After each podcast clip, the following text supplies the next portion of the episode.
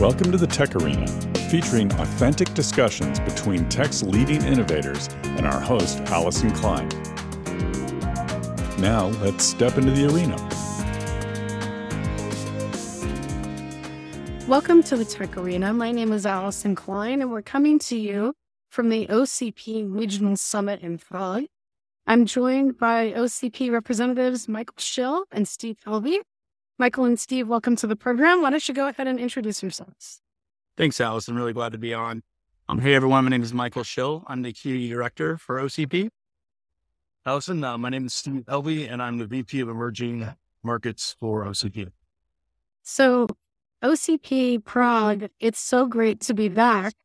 I feel like we're maybe at the first post pandemic events for OCP and the energy is amazing. It was in the keynote all morning, and the sessions were fantastic. This, I think, really makes me question where are we with OCP in 2023, and what are we seeing as trends in terms of um, industry engagement with the organization? How does that speak to what's going on in terms of the innovation around cloud language campaign? Yeah, Allyson, um, great question. So first, you know, we're so excited to be back here in Europe for the first time since 2019. It's great to be back and see the European community. It's such a vibrant event. Uh, really excited to see what happens over the next day and a half. Um, in terms of just really engagement with the European community here, um, you know, happy to say that we've never had more engagement from this particular market. We have dozens of new work streams that have come out of the woodwork, so to speak, just in the last year or so. Many of them led by European companies and European individuals who are driving the innovation that we're all here to address today. What? When you think about uh, the underlying market forces that are driving that, what are we seeing in terms of technology adoption and requirements for customers that are driving this um, engagement in terms of new contributors and new participants in OCP? I think there are really two or three key areas that we're seeing on the supply chain. One is the continued momentum of end customers wanting multiple vendor options. So they want to mitigate that risk on the supply chain by having multiple vendors. However, they like this idea of give me one specification, but let me have multiple suppliers. And this community based development of specifications allows end customers to achieve that. And on the supply side of things, they can sit in the room with their end customers and be at the forefront of the technology roadmap in developing what makes sense for their market. So we're seeing this nice convergence of end user requirements moving with the vendor ecosystem as well.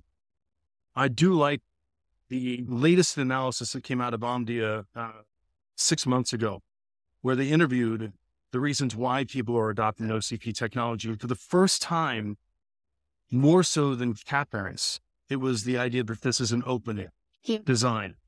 That's a very, very big shift. It's usually CapEx and OpEx and energy efficiency. But the idea that it's open source is the first time that that's been at the top of the survey list. So that's one market force is to give me that openness as being reflected by the announcements that we've seen today, where you have one specification and we already have four manufacturers lined up to manufacture that from it.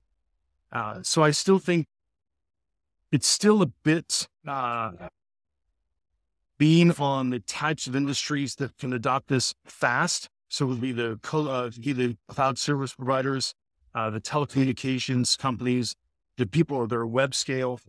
But quickly on the backside of this is all of these different edge cases that are being pulled in of the enterprise companies that are moving very, very fast. So it's fun to see these other industries start to pick up uh, these types of innovations that are coming along. You know, I think that I was a little bit jet lagged when the keynote started this morning. I woke up in a furry um, with an announcement that was made this morning um, with a very big name making their first contribution to the CPA, which is Amazon.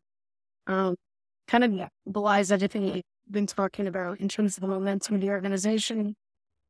Uh, tell me about the contributions in general. What are you seeing as trends? Who's contributing? How are they contributing? And what does that Amazon contribution mean for the organization? Absolutely, Allyson. So first, um, start with the uh, contribution by Amazon. We're really thrilled that they've decided to contribute an enterprise edge gateway Um, it's the first of its kind contribution and one of the first contributions that follows the brand new um, OCP evolving contribution model, which is a modular contribution model.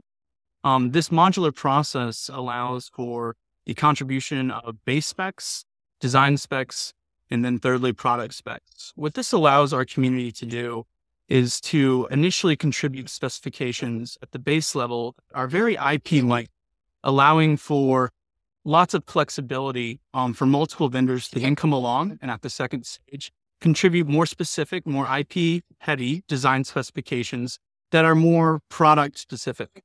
Um, what this also allows for is for our community to contribute in ways that we really haven't seen before, namely multiple contributors coming together around a single purpose. Not necessarily one, contrib- one contributor contributing a, a single monolithic spec, but multiple contributors. We've had groups as large as 13 come together, um, competitors, collaborators now working together on these um, IP light based specifications, which allow for flexibility likes which the community has never seen. When you look at any productization, um, you know, I think that one of the most interesting things that you said earlier, Steve, is that you publish a spec, a product spec today for companies are already willing to actually deliver that and work it. How has that ch- changed over time, and what what is driving that change? Do you think um, for having a, a host of solution options for customers to choose from? How it's changed has been quite dramatic. So in the past, it's just been hyperscale led. So if a hyperscale sits in a room with a manufacturer, if they say this is the design I want, that manufacturer is more than happy to make it to that one type of company, and they're fine with that type of supply. What's changed now is two areas. One is the push from the customer to want these open designs that's forcing, pulling the vendors this direction and saying, I need to open up and I need to, to play in a community. The second force, which is even more important, is the, the, the overall level of comfort that a vendor has in being an open source organization. Open source has happened in software for many, many years, but it's just now really taking hold in the hardware space where people are understanding that I can make a contribution without giving up my IP. I can collaborate and I can share enough where I can still make money, get my market share, but at the same time, I'm accessing new markets that I would never have access to prior. And I'm, I'm moving the entire community forward by participating in this, in this community based engineering. So I'm, I'm moving the market faster. So it's really, it's been, it's been enlightening. It's something that Michael and I struggle with every day is telling people that it's okay to make these type of contributions. And so Michael spends a lot of his time educating people about the open source process, saying it's okay if you're a hardware manufacturer, you can open source this design and still be okay. When you think about open OpenSecure, you touched on or lots of affinity with the hyperscalers, but this is a very different open use. Uh, lots of telcos here, um, lots of talk about edge. Tell me about the use cases that are getting the most attention and more clicks now. And um, what does that reflect in terms of market demand? We have an OCP marketplace and we can watch the traffic and the number of people that are visiting this marketplace and what they're looking at. So the one of the interesting trends is the way uh, the movement from viewing traditional data center for data center SKUs or products more toward components and edge and blueprints that we'd never seen before. So the the use cases now we're seeing that open source designs are a bit more flexible and allowing you to try new things. We have companies in, in France that are using OCP designs for heat reuse boxes that are put in schools or buildings. Uh, we're also seeing edge use cases on the, the networking side, uh, all the way up through the telco telecom stack in, in remote areas. We're seeing immersion capabilities and advanced cooling where these can be put, say, on the top of a building or in tropical climates. Uh, and that's not even touching on all of the, the new things that we're going to be seeing, say, uh, in something as small as, say, a time appliance card that synchronizes the data center that's used in high frequency trading. So OCP components, not just the entire stack, different components will start to permeate every industry that you'll see may not look at a particular financial institution and say, well, that's an OCP stack, but there'll be OCP components in, and then slowly the hyperscalers are using a full OCP stack. Telecoms are using a, a percentage of theirs as OCP stack. And then that waterfall effect happens throughout the industries. And we're seeing, if I were to bet over the next six to 12 months, I would put my, my bet on um, public sector and financial sectors as probably being the fastest uptake on, on OCP hardware. Now, the other theme that I've seen in the conference come up again, time and again in the sessions is sustainability and the desire and mandate for more energy efficient platforms, more resource efficient platforms. What has changed to drive that focus on sustainability? And how do you see it play out in the OCP reports and the specifications being published? Absolutely, Allyson. So, um, Sustainability within OCP has been a very hot topic. Obviously, the last couple of summits, um, and it continues to be so today, will be moving forward in the future. In 2022, um, the OCP Foundation added sustainability as the fifth tenet of OCP, joining the four others. Um, what this now means is that all specifications and really all contributions that come through the OCP community must now align with sustainability as an additional tenet um, essentially, they have to be able to defend their contribution as being sustainable in front of our technical steering committee or our incubation committee or IC, um, the elected group from our our community who votes to accept or you know push back against all contributions that are brought forward. Um, this means that all, all contributions do have to um, prove that they're sustainable, sustainable, and the way that they can do it is through the um, and the, the templates for these contributions, which are, you know, captured um, uh, at the contribution level there. And then we've also um, shown our commitment to sustainability by launching the sustainability top level projects. Um, this project joins the other 11 top level projects at OCP. Um, so the sustainability project is continually looking at ways that it help all the other projects um, reach their sustainability goals. Um, Steve, anything else that you'd like to mention? Yeah, Allyson, you may have seen today in the keynote, every single keynote mentions sustainability, mm-hmm. but everyone is from a different type of company. You had a vendor, you had a co-location operator, a, da- a data center operator, you had a hyperscaler, all talking about sustainability. Well, how are they going to achieve this throughout their entire supply chain? They're going to do it. They're going to do it in a community. And you may have heard um, the gentleman from Kao Data, the CTO, mentioned that this is only going to happen in a an open source and a collaborative community as you can achieve these sustainable goals. They said it shouldn't be left up to the data center operator to be on the hook for all of sustainability. And you had Meta up there saying, I'm going to focus on my supply chain, my 90% scope three emissions. All of this is tied together. Everyone needs to work together on the metrics and the way that they're going to hit these net zero targets in a community based environment. They cannot do it individually or waiting on some government regulation to give you this mandate? I love that answer. As somebody who cares about sustainability, it's wonderful to see the community taking a stand, the vendors putting their rewards behind it, and the full force of their wins behind it.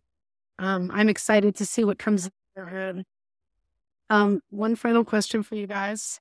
I think you've laid out a tremendous amount of us about OCP and why folks should get involved. Um, Michael, can you just share how folks could reach out to you guys to learn more about OCP, the contribution process, membership, everything associated with uh, getting involved in the community? So the first step towards getting involved with an OCP, please reach out and visit our website at www.opencompute.org. Um, we have uh, direct links to all of the various projects these projects all have links to subscribe to a mailing list, uh, links to join um, regular meetings. These meetings are um, open to everyone, whether you're an OCP member or not. Please hop on, participate, join that conversation um, at a deeper level. When the time is right, and you know, your organization or you as an individual would like to join OCP and formalize that commitment, uh, you can reach out to membership at opencompute.org We'd love to walk you through the various ways that you can get the most out of your involvement with, with the organization and, um, and, and find ways that we can plug you into the community. Um, on top of that, and lastly, the contribution process within OCP. Steve touched on this earlier, but I would love to, to stress a couple of points. Contributors to OCP at no point ever give up their rights to their IP. All contributions are, are made on at the specification or design level using a contribution license agreement or CLA, which is essentially a patent non assert license. So contributors do retain full patent rights they are allowing um, end users of these contributions to utilize the contributed material underneath the um, limitations of the license. So, as Steve mentioned, you know earlier, you really aren't giving away any of your material when you're when you're uh, making a contribution to the community. Rather, you're positioning yourself as a thought leader in the space. You're helping others in the community, and you're driving us all towards a more open and sustainable future. Thanks so much. Michael, for that. It was really clear. And thanks, guys, for being on today. It was a real pleasure to have you on the show. Thanks for taking time out of the conference. Thanks. Thanks for having us.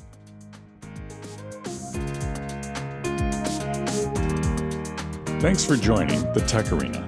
Subscribe and engage at our website, thetecharena.net. All content is copyright by the Tech Arena.